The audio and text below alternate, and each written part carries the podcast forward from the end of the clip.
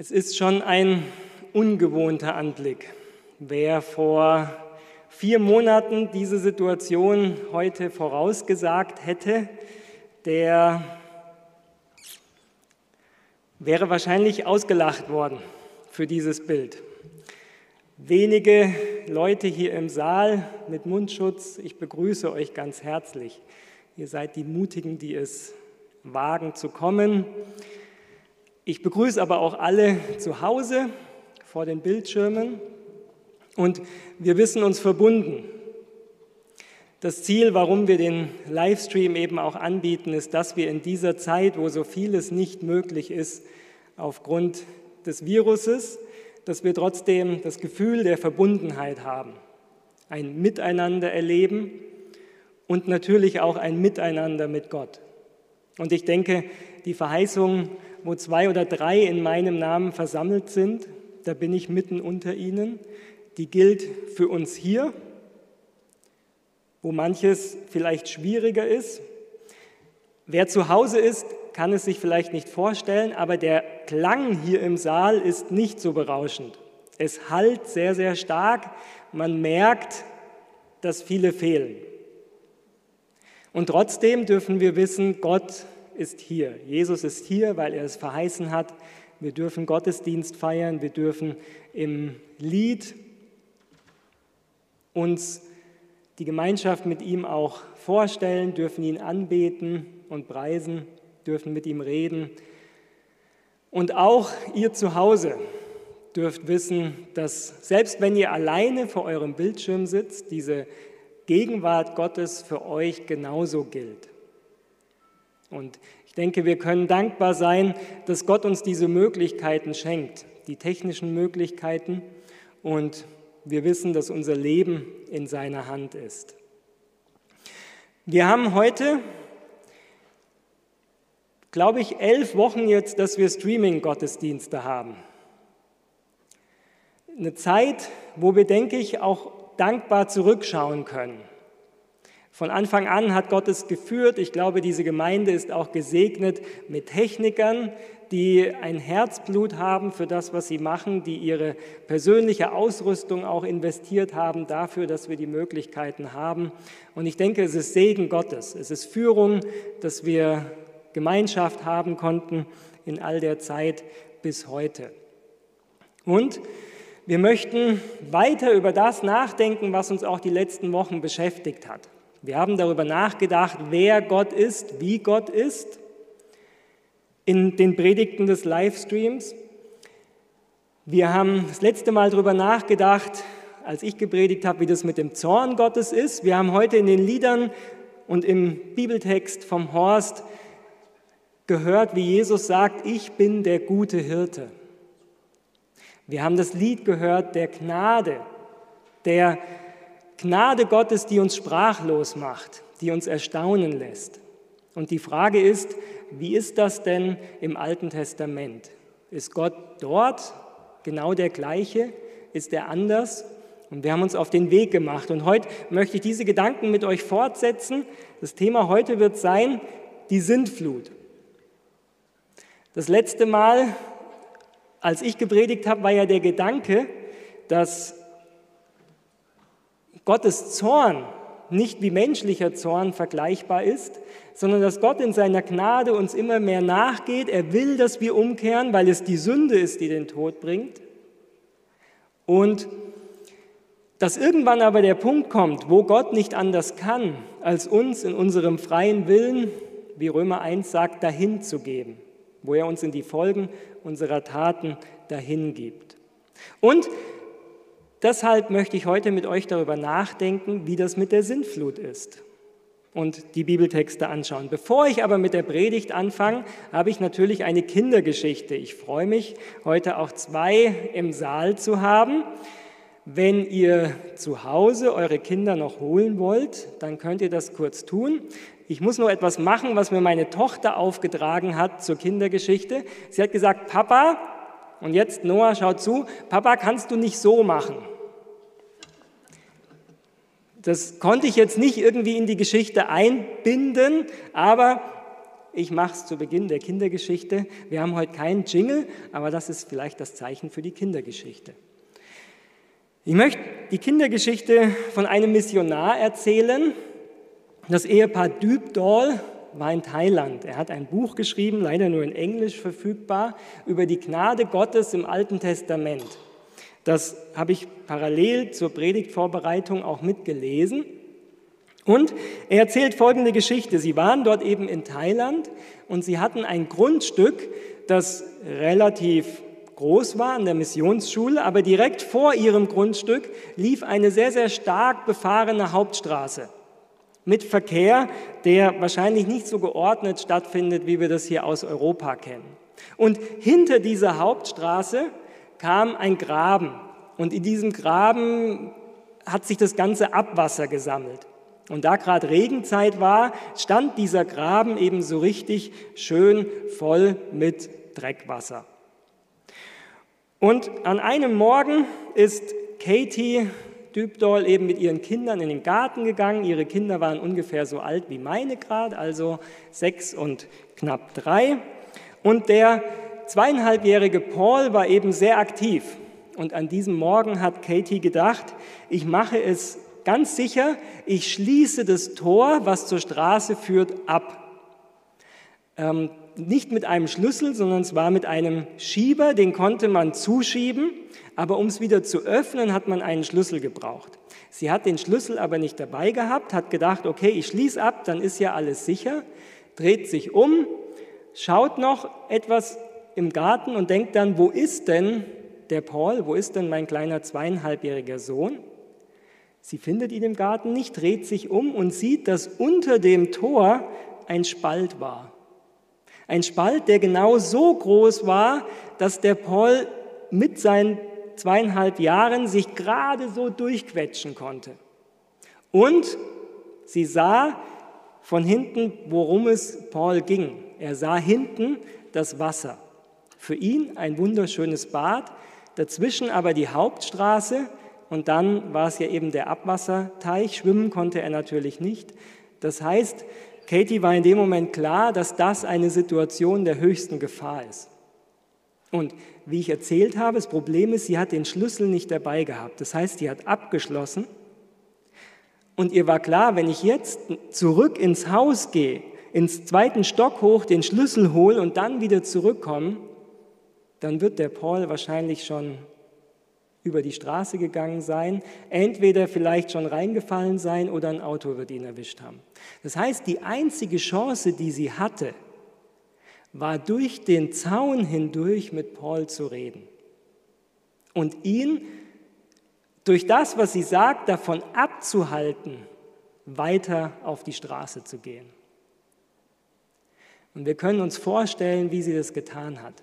Wir können uns vorstellen, wie sie versucht hat, mit Engelszungen zu reden, dass, der, dass sie die Aufmerksamkeit von Paul hat und dass er ihr gehorcht, nicht weiterzugehen in Richtung Wasser. Wer ein zweijähriges Kind hat oder hatte, der weiß, dass es eine Herausforderung ist. Und so sprach sie ihn an, redete auf ihn ein, versuchte seine Aufmerksamkeit zu bekommen und es funktionierte. Er hörte ihr zumindest so weit zu, dass er nicht weiter wegging. In der Zwischenzeit hat jemand anders aus dem Haus es mitbekommen, ist hoch, hat den Schlüssel geholt und es hat gereicht.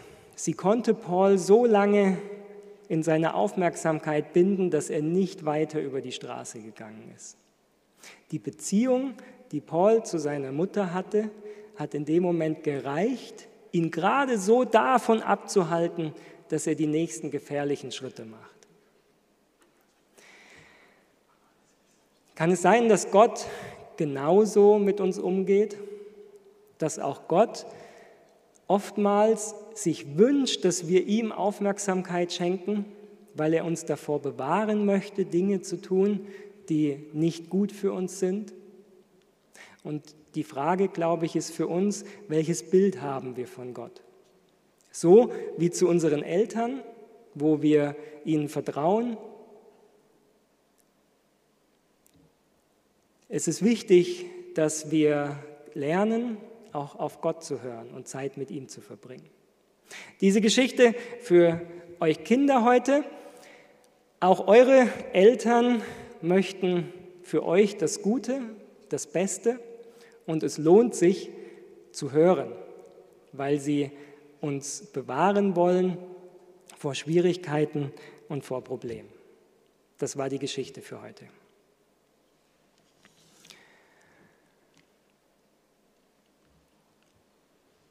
Zum Thema Sintflut. In, den letzten, in der letzten Predigt hat Franklin ja auch über das Thema Bund geredet und es kam der Bund vor, den Gott auch mit Noah geschlossen hat. Und insofern ist das heute auch die Fortsetzung von seiner Predigt, wo wir ein paar der Prinzipien, denke ich, im Neuen Testament auch wiederfinden können. Die Frage, die dahinter steht, wenn wir uns mit dieser Geschichte beschäftigen, ist eben, wer ist Gott? Wir haben in den letzten Predigten gesehen, die Grundlage der Herrschaft Gottes ist Liebe, nicht Macht. Gottes Ziel ist es nicht, mit Macht seinen Willen durchzusetzen, egal was die Folge ist, sondern sein Ziel ist es Liebe. Liebe sehnt sich immer nach Liebe und Liebe kann niemals erzwungen werden. Liebe sucht immer danach, dass der andere freiwillig Liebe zurückschenkt. Und wir haben gesehen, dass Gottes Zorn eben die Reaktion auf das Leid ist. Diese Frage ist ganz wichtig, weil es im Grunde darum geht, ist Gott die Ursache für Leid, die Ursache für Probleme, die wir haben? Gerade wenn wir an die Sintflut denken, war es so, dass auf der Erde eigentlich alles ganz gut war, aber Gott eben durch Macht die Katastrophe geschickt hat, weil es ihm nicht gefallen hat, hat er das Leid verursacht. Oder ist Gott die Lösung für die Probleme? Und das ist auch für uns von entscheidender Bedeutung. Denn wenn Gott manchmal die Ursache für Leid ist in meinem Leben, dann suche ich vielleicht gar nicht die Nähe zu ihm, weil ich das Gefühl habe, dass dann vielleicht mehr Leid kommt. Wenn ich aber glaube, die Sünde bringt das Leid und Gott hat das Heilmittel, dann suche ich Gott auch weil ich weiß, dass er helfen kann. Steigen wir ein mit dem Thema Sintflut. Das, was wichtig ist, ist zu sehen, dass es einen fundamentalen Unterschied zu uns heute gibt, zu unserer heutigen Zeit. Denn wir lesen in den ersten Kapiteln des ersten Buches Mose, dass nach dem Sündenfall der Garten Eden auf der Erde blieb. Und erst kurz vor der Sintflut weggenommen wurde, dass der Engel mit dem Schwert dastand. Und das ist von dem her von großer Bedeutung, weil es zeigt, es gab eine andere Fragestellung, als wir heute haben. Die meisten Menschen heute haben die Frage, gibt es Gott oder gibt es Gott nicht? In den meisten Gesprächen, die hier wir wahrscheinlich in unserer westlichen Gesellschaft haben werden, geht es um diese Frage, dass Menschen ringen mit der Frage, gibt es Gott? Und natürlich, wenn man davon ausgeht, wenn Menschen glauben, Gott gibt es, wie ist dieser Gott? Der erste Teil der Frage hat sich damals nicht gestellt, denn der Engel mit dem Schwert war sichtbar. Es ging also nicht um die Frage, gibt es Gott oder gibt es ihn nicht. Das war eindeutig gelöst. Es gibt Gott, das wusste jeder, weil die Folgen die Geschichte von Adam und Eva, die ja lange Zeit noch gelebt haben, die erzählen konnten, wie es damals war, und der Garten Eden als Beweis waren eben sichtbar. Das heißt, es ging nicht um die Frage, gibt es Gott oder gibt es Gott nicht, sondern es ging um die Frage, lohnt es sich, Gott gehorsam zu sein? Lohnt es sich, Gott zu folgen? Lohnt es sich, den Willen Gottes umzusetzen? Das war die entscheidende Frage, um die es ging. Darum drehte sich ja auch letztlich in 1. Mose 3 der Sündenfall. Das, was die Schlange Adam und Eva sagte, war nicht, es gibt Gott nicht, ist nur eingebildet, ist nur euer Konstrukt, sondern was sie sagte war, Gott ist selbstsüchtig. Er hält euch die Frucht dieses Baumes vor, weil er weiß, dass sie euch was Gutes bringen würde. Ihr werdet sein wie Gott. Ihr könnt selber die Entscheidung treffen, was gut und böse ist. Ihr könnt selber Macht über euer Leben haben.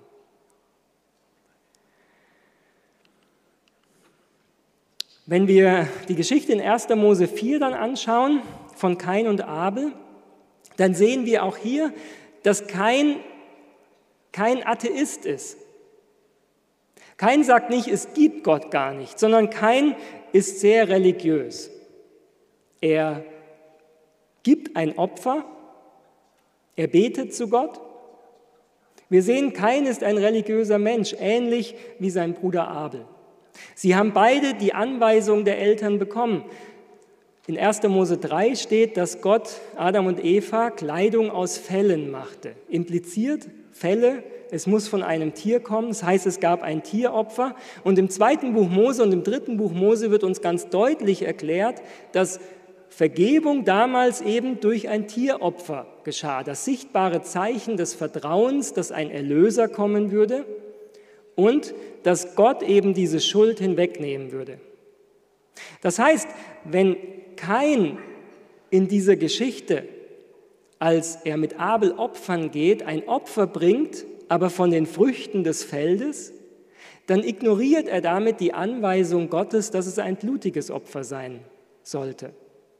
Das wird an dieser Stelle nicht groß erklärt, aber wir können im gesamtbiblischen Kontext sehr wohl darauf Schlussfolgern, dass Gott mit Adam und Eva klar geredet hatte, worum es bei den Opfern ging. Und was wir sehen, ist, dass kein also eine Religion anfängt, die sehr wohl an Gott glaubt, aber die Gott nicht wirklich vertraut. Und die deswegen auch nicht es so macht, wie es Gott gesagt hatte. Kein versucht also Gott zu manipulieren. Was wir zum ersten Mal hier sehen, ist eine Religion, könnte man sagen, der Werksgerechtigkeit. Ich bringe mein eigenes Handeln und möchte Gott mit diesem Handeln gnädig stimmen.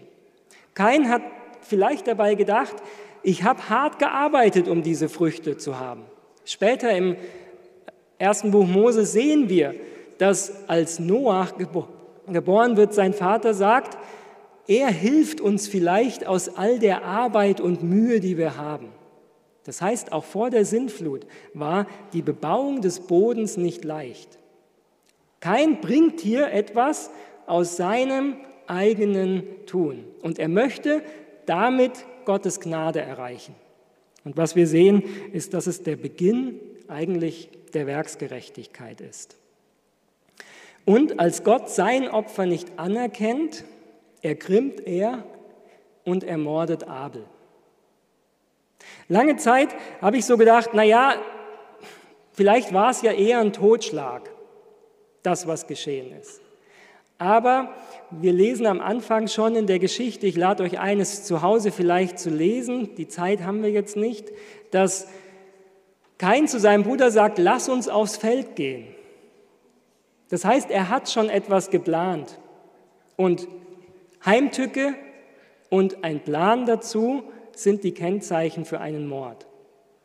Es war kein Unfall. Kein wird mitbekommen haben, wie Tiere geopfert, geschlachtet worden sind. Er hat mitbekommen, wie Tiere sterben. Und deswegen ist der Gedanke hier, das auf Abel umzusetzen. Die Frage, warum? Warum begeht kein diesen Mord? Nun, geht es uns nicht auch so, dass wenn wir etwas Falsches machen und wir werden darauf angesprochen, dass wir zuerst versuchen, das zu vertuschen? Das Problem aus Keins Sicht war, dass Gott nicht so handelt, wie er will und dass Gott ja einen Ausweg hat, nämlich er hat Abel und Abel tut alles so, wie Gott es will. Deswegen hat Gott immer einen Grund, Abel vorzuziehen. Wenn also Abel weg ist, dann hat Gott nur noch ihn. Und dann muss er mit Kain zurechtkommen. Und dann muss er auch das annehmen, was Kain gibt. Ein Gedankengang, der logisch ist und den vielleicht Kain auch so hatte. Als er ihn dann umgebracht hat und Gott dann mit ihm redet, dann sehen wir, dass kein Gott die Schuld gibt für die Folgen seiner Tat. Kein sagt dann zu Gott, das ist zu hart, was du jetzt urteilst, dass ich unstet sein muss. Das heißt, wir sehen, kein vertraut Gott nicht. Und aus diesem mangelnden Vertrauen kommen seine Handlungen. Die Geschichte in 1. Mose 4 endet in Vers 16, so ging kein hinweg von dem Angesicht des Herrn und wohnte im Lande Not jenseits von Eden gegen Osten. Das heißt, ganz bewusst verlässt kein die Gegenwart Gottes im Garten Eden mit dem flammenden Schwert. Er geht weg. Er dreht Gott den Rücken zu. Das heißt, kein entscheidet sich für ein Leben ohne Gott, gegen Gott. Das wird hier durch die Verse ganz, ganz deutlich gemacht. Kein entscheidet sich für ein Leben gegen Gottes Willen, weil er ihm nicht vertraut, weil er das, was Gott tut, nicht gut findet und weil er seine eigenen Wege gehen möchte. Jenseits von Eden. Der Bibeltext betont weg von Gott, weg von dem, was Gott tut. Und das, was wir dann lesen in 1. Mose 4 Vers 19, wo dann die Nachkommen Keins genannt werden, ab Vers 19 steht, Lamech aber nahm zwei Frauen, eine hieß Ada, die andere Zilla. Also wir merken, wie die Polygamie dann recht schnell angefangen hat. Und Lamech sprach zu seinen Frauen Ada und Zilla, höret meine Rede, ihr Frauen Lamechs, merkt auf, was ich sage. Einen Mann erschlug ich für meine Wunde und einen Jüngling für meine Beule.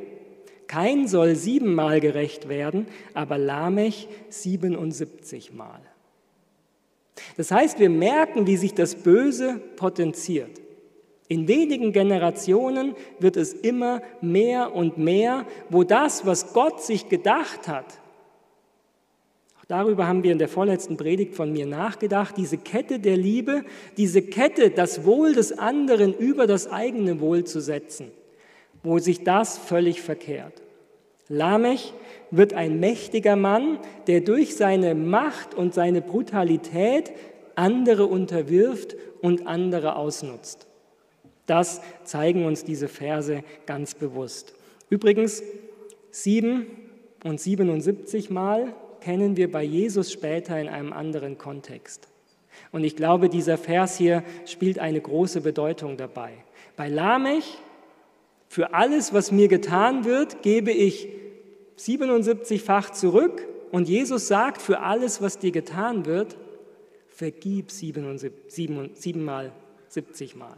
Merken wir den Unterschied, das Leben zu führen im Gegensatz dazu finden wir in 1. Mose 5 die Nachkommen von Seth.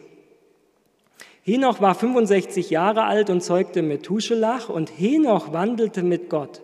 Und nachdem er Methuselach erzeugt hatte, lebte er 300 Jahre und zeugte Söhne und Töchter.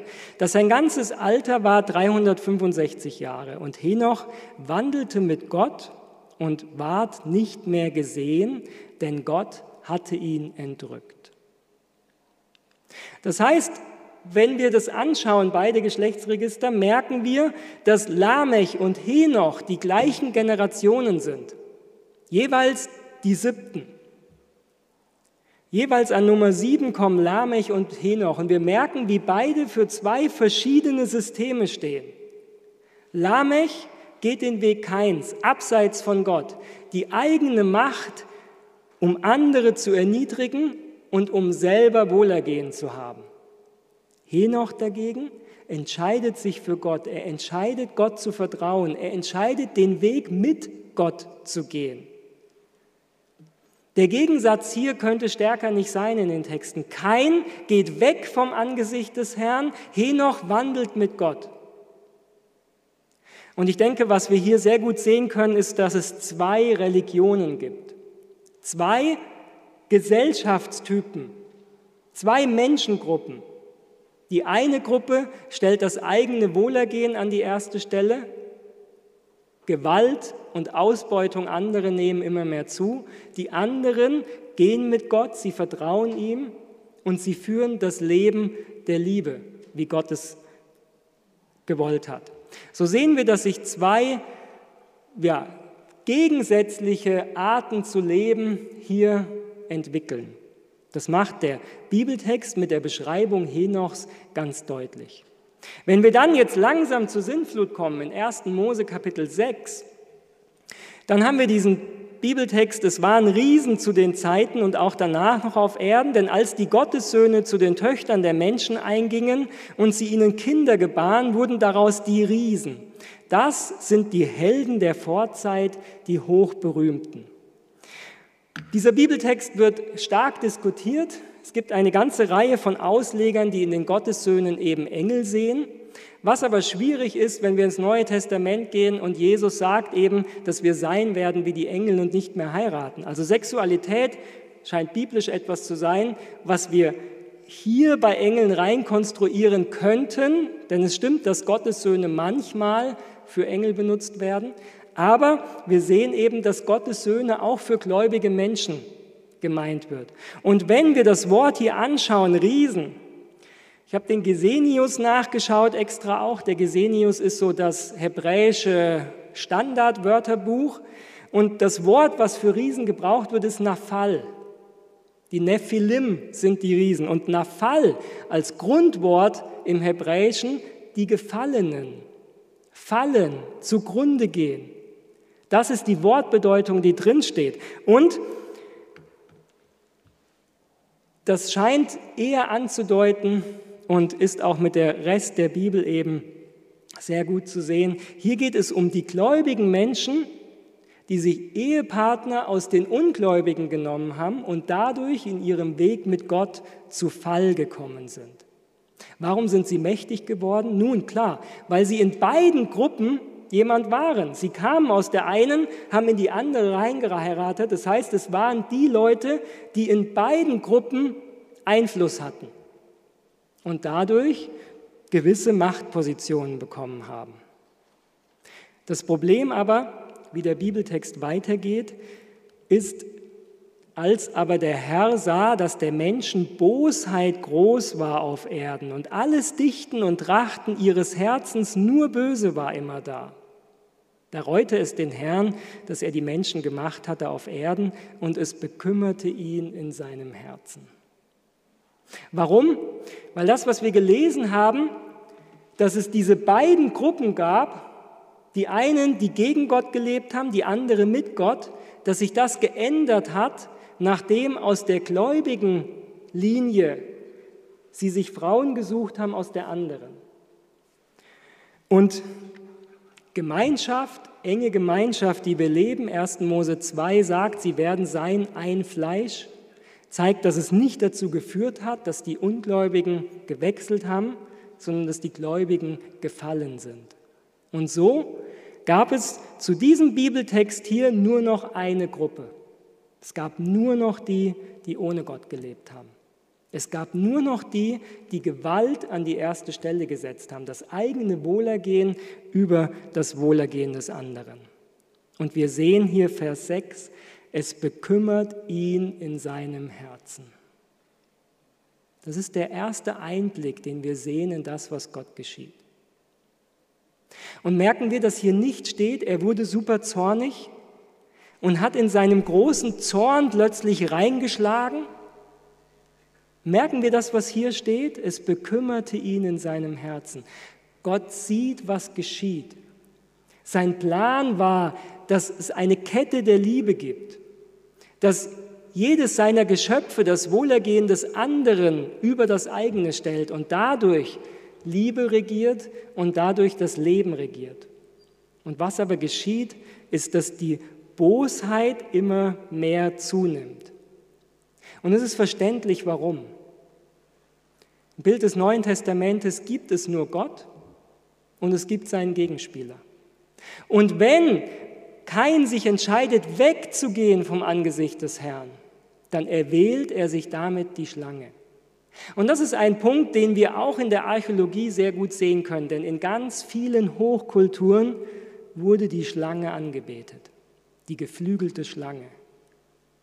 Und wir können uns deswegen vorstellen, dass das, was Kain gelebt hat, kein Atheismus war, sondern dass das, was Kain gelebt hat, Satanismus war. was wir in vielen Religionen noch finden, wenn die Schlange angebetet wird. Und deswegen ist es klar, warum in kurzer Zeit diese Erde völlig aus dem Ruder läuft. und warum Gewalt immer mehr und mehr zunimmt. Wir nehmen es wahr, es steht da, es bekümmert Gott von Herzen. Natürlich, wenn da steht, es reute ihn, das Neue Testament sagt, Gott reut es nicht, wie wir Reue empfinden. Er hat natürlich gewusst, dass es so kommen wird.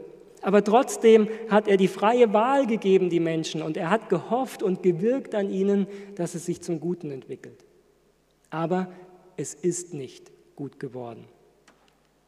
Wenn wir weiterlesen, dann steht da, und er sprach, ich will die Menschen, die ich geschaffen habe, vertilgen von der Erde, vom Menschen an bis hin zum Vieh und bis zum Gewürm und bis zu den Vögeln unter dem Himmel.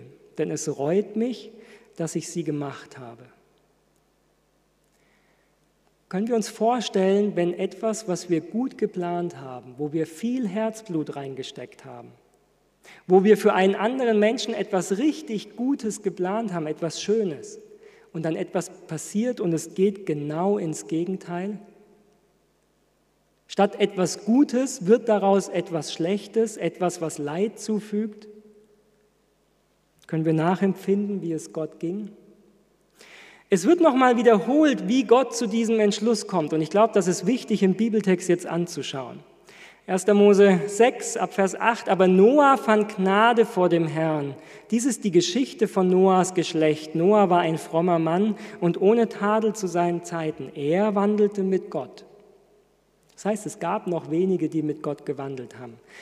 Der Vers vorher war wie eine Einleitung. Jetzt wird uns erklärt, warum das so geschieht.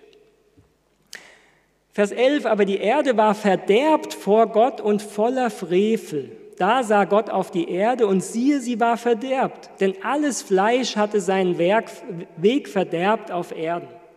Das, was wir hier sehen, ist, wie stark der Bibeltext betont, dreimal wird es wiederholt, dass das Leben auf der Erde verderbt war. Und Luther und auch die meisten deutschen Übersetzungen, die dieses Wort verderben benutzen, ich weiß nicht, wer von euch heute das Wort verderbt benutzt. Am meisten benutzen wir es wahrscheinlich zu etwas zu essen, was wir gemacht haben, was wir dann aufbewahren und irgendwann ist das Essen verdorben. Und dann schmeißen wir es weg. Das Wort Verderben hier, Schachat, meint zerstören, ruinieren, schaden. Es wird benutzt zum Beispiel für Bäume, die gefällt werden. Das heißt, hier steht, die Erde war zerstört vor Gott. Können wir das nachvollziehen heute? Die Erde war zerstört, steht da. Das heißt, es ist nicht so, dass man sagen kann, okay, wir fahren unsere Kohlendioxidemissionen ein bisschen zurück und wir schmeißen weniger Plastik in die Meere und dann wird schon wieder alles. Nein, Gott sah die Erde. Kennen wir dieses Wort? Gott sah, wenige Kapitel vorher steht, und Gott sah, dass es gut war. Und was sagt er jetzt? Die Erde ist zerstört, die Erde ist kaputt. Die Erde ist verdorben. Zu dem Schluss kommt Gott. Alles Fleisch hatte seinen Weg verderbt auf Erden. Und die entscheidende Frage, wie wir die Sintflut einordnen, ist, ob wir diese Sätze hier glauben. Glauben wir, dass die Erde wirklich zerstört war? Dass das Leben, wie Gott es sich gedacht hat, vorbei war, dass die Erde dem Ruin entgegenging? Oder glauben wir, es war gar nicht so schlimm und Gott hat die Party dann halt beendet, weil es ihm nicht gefallen hat? Das, was der Bibeltext sagt, ist, die Erde war zerstört. Gott hat sie sich angeschaut und die Erde ist zerstört. Und das wird, ihr seht es allein in diesen Versen, immer und immer wieder wiederholt.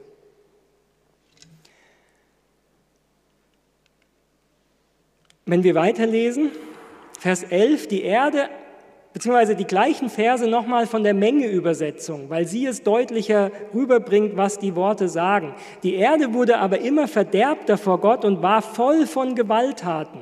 Als nun Gott die Erde ansah und die völlige Verderbtheit wahrnahm, denn alles Fleisch hatte sich in ihrem ganzen Tun auf Erden zum Bösen gewandt. Das ist es, was da steht. Menge ist hier sehr gut in der Übersetzung. Alles Fleisch auf Erden hatte sich dem Bösen zugewandt. Ein bisschen davon sehen wir noch, wenn wir die Spuren der Dinosaurier ausgraben und wenn wir Bilder von T-Rex und so sehen. Klar, man kann auch fragen, ob es nicht vielleicht doch vegetarische Tiere waren, aber wenn wir das hier lesen, dann ist es genau das Bild. Es waren nicht nur die Menschen, sondern die ganze Schöpfung hat sich dem Bösen zugewandt und ist gewalttätig geworden.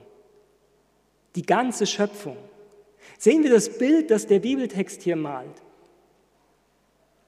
Die ganze Erde hat sich dem Bösen zugewandt. Ein bisschen können wir uns vorstellen, ich hoffe, keiner macht es, aber wenn man sich die ganzen Horrorvideos anschauen würde, die es heute ging, kann es sein, dass die Realität waren? Kann es sein, dass es eine Zeit gab, wo die Erde so aussah? Und stellen wir uns vor, ihr seid von jemand Mächtigerem gefangen und ihr lebt nicht 60, 70 Jahre, sondern ihr lebt 900 Jahre. Ist Leben dann ein Spaß? Verstehen wir, warum es Gott reut?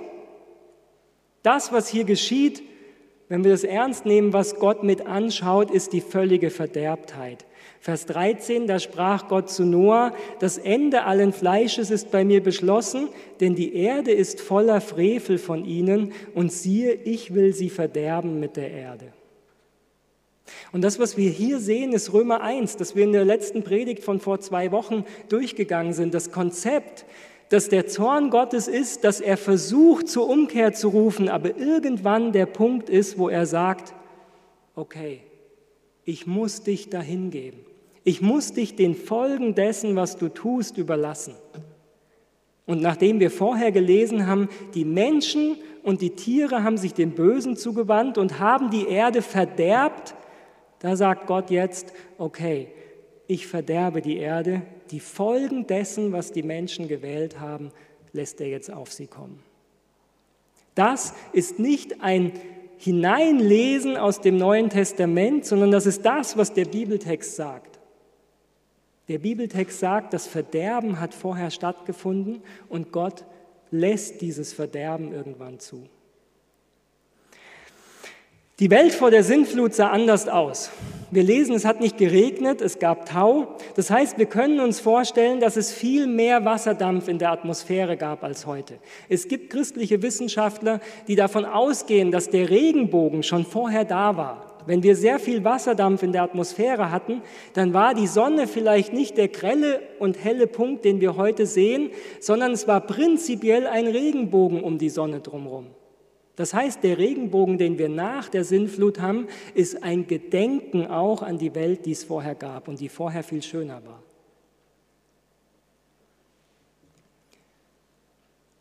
Der Punkt hier, den wir sehen, auch heute, wir kennen die Chaostheorie. Es gibt ja den Spruch, wenn in Australien ein Schmetterling fliegt, dann kann es in Indien einen Wirbelsturm auslösen.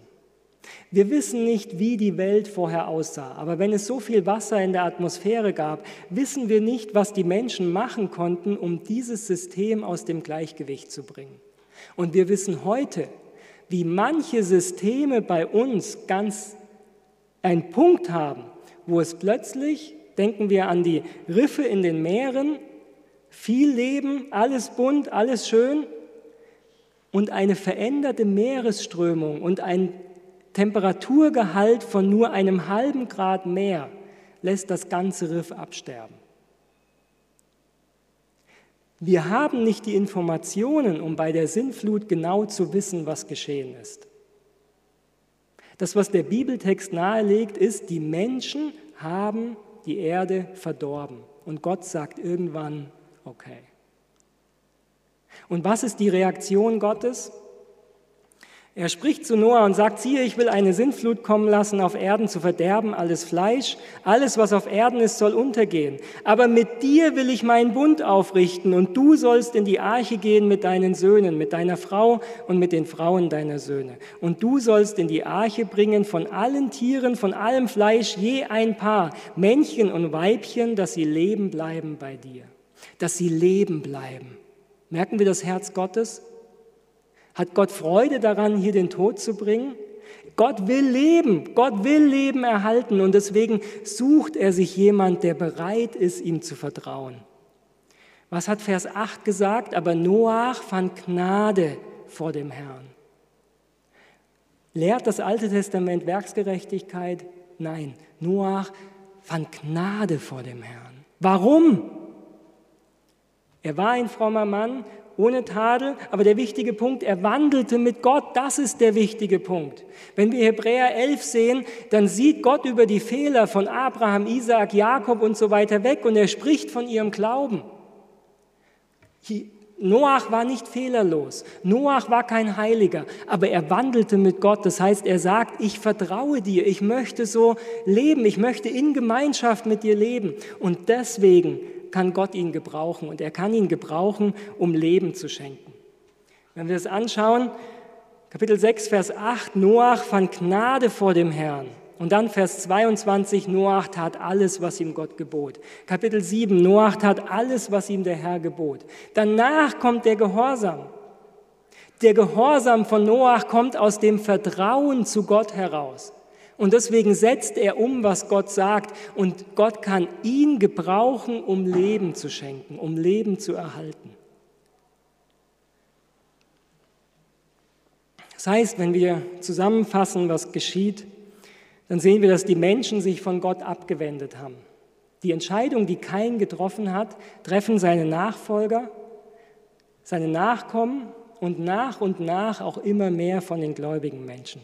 Das Böse potenziert sich und die ganze Welt verderbt, indem sie sich das Böse und die Gewalt immer mehr zuwendet. Und es kommt der Zeitpunkt, wo Gott sie dahin gibt, wo Gott sagt, okay, ich kann nichts für euch tun. Bekommt das Ende, das ihr euch ausgesucht habt. Und der Feind Gottes ist der, der der Mörder ist. Der, der nicht das Gute für uns will, sondern der, der Leben vernichten will. Und Gott gibt 120 Jahre Zeit, sich zu bekehren. Während Noach das Boot baut, haben alle Zeit, das Rettungsangebot Gottes anzunehmen. Stellen wir uns vor, es wäre das gleiche passiert wie bei Jona in Ninive. Stellen wir uns vor, die Menschen hätten genauso reagiert. Glaubt ihr, dass die Sintflut gekommen wäre? Glaubt ihr, dass die Sintflut gekommen wäre, wenn die Menschen umgekehrt wären, wenn sie um Vergebung gebeten hätten, wenn sie Archen gebaut hätten? Sicherlich nicht. Aber wer ist am Ende in der Arche drin? Noach und sieben seiner Familienmitglieder. Noach findet Gnade, denn er wandelt mit Gott. Weil er Gott vertraut, weil er glaubt, dass Gott es gut meint, baut er die Arche und predigt in einer Zeit, wo er ausgelacht wird. 1. Mose 6, Vers 18 sagt Gott, aber mit dir will ich meinen Bund aufrichten. Und dieses Angebot gilt für jeden von uns. Es gilt für dich, der du heute Morgen hier sitzt im Saal. Es gilt für dich, der du zu Hause vor deinem Fernseher sitzt. Gott möchte mit dir seinen Bund aufrichten. Gott sagt, wenn du mir vertraust, dann will ich dich gebrauchen, um Leben zu erhalten. Dann will ich dich gebrauchen, um Leben zu schenken. Dann will ich, wie hat er zu Abraham gesagt, du sollst ein Segen sein ich will dich segnen und du sollst ein Segen sein. Das ist das Angebot, was Gott jedem von uns macht. Gott spricht dich an und sagt, ich möchte mit dir meinen Bund schließen. Vertraust du mir? Vertraust du mir auch in schwierigen Zeiten? Vertraust du mir auch in Krisen? Vertraust du mir und sprichst davon, dass ich es gut meine, dass ich Leben schenken will, dass ich Leben erhalten will? Dann will ich dich gebrauchen, um Leben gut zu machen. Ihr Lieben, die ganze Krise momentan zeigt uns, dass wir immer weniger auf Gemeinde vertrauen können. Das möchte ich euch, mit, euch mitgeben. Keine Ahnung, wie lang die Situation noch so sein wird. Vielleicht noch ein ganzes Jahr. Wir haben bisher darauf vertraut, dass die Gemeinde alles für uns macht. Die Gemeinde gibt uns mit dem Gottesdienst den geistlichen Input. Die Gemeinde bietet Seminare an, wo wir hingehen können. Die Gemeinde bietet Missionseinsätze an, wo wir mitmachen können. Das ist momentan alles nicht möglich. Und vielleicht ist es gut so. Vielleicht ist es gut so, weil wir erkennen, du bist von Gott angesprochen. Du bist verantwortlich für dein geistliches Leben. Du bist verantwortlich für Leute in deiner Umgebung. Und Gott gibt dir das nicht als Last, nicht als Aufgabe, sondern er fragt, vertraust du mir? Ich möchte dich zum Segen machen. Und ich möchte euch das bewusst machen. Ihr seid verantwortlich für euer geistliches Leben. Ihr seid verantwortlich dafür, mit was ihr euch beschäftigt. Mit Dingen, die euch von Gott wegbringen oder mit Dingen, die euch die Gemeinschaft mit Gott stärker erleben lassen. Ihr seid verantwortlich. Und es ist Gott, der zu euch sagt, mit dir will ich meinen Bund aufrichten. Und du sollst ein Segen sein. Ich wünsche uns, dass wir aus diesem Bild heraus, auch in der Krise jetzt, wo es viele Gedanken gibt, ist es das Ende, kommt Jesus bald wieder, wie geht es weiter, dass wir sagen, Gott, ich vertraue dir. Ich möchte, dass ich ein Mensch bin, der durch deine Gnade, dort wo ich lebe, anderen helfen kann. Amen. Ich lade euch ein, hier im Saal aufzustehen zu einem Gebet.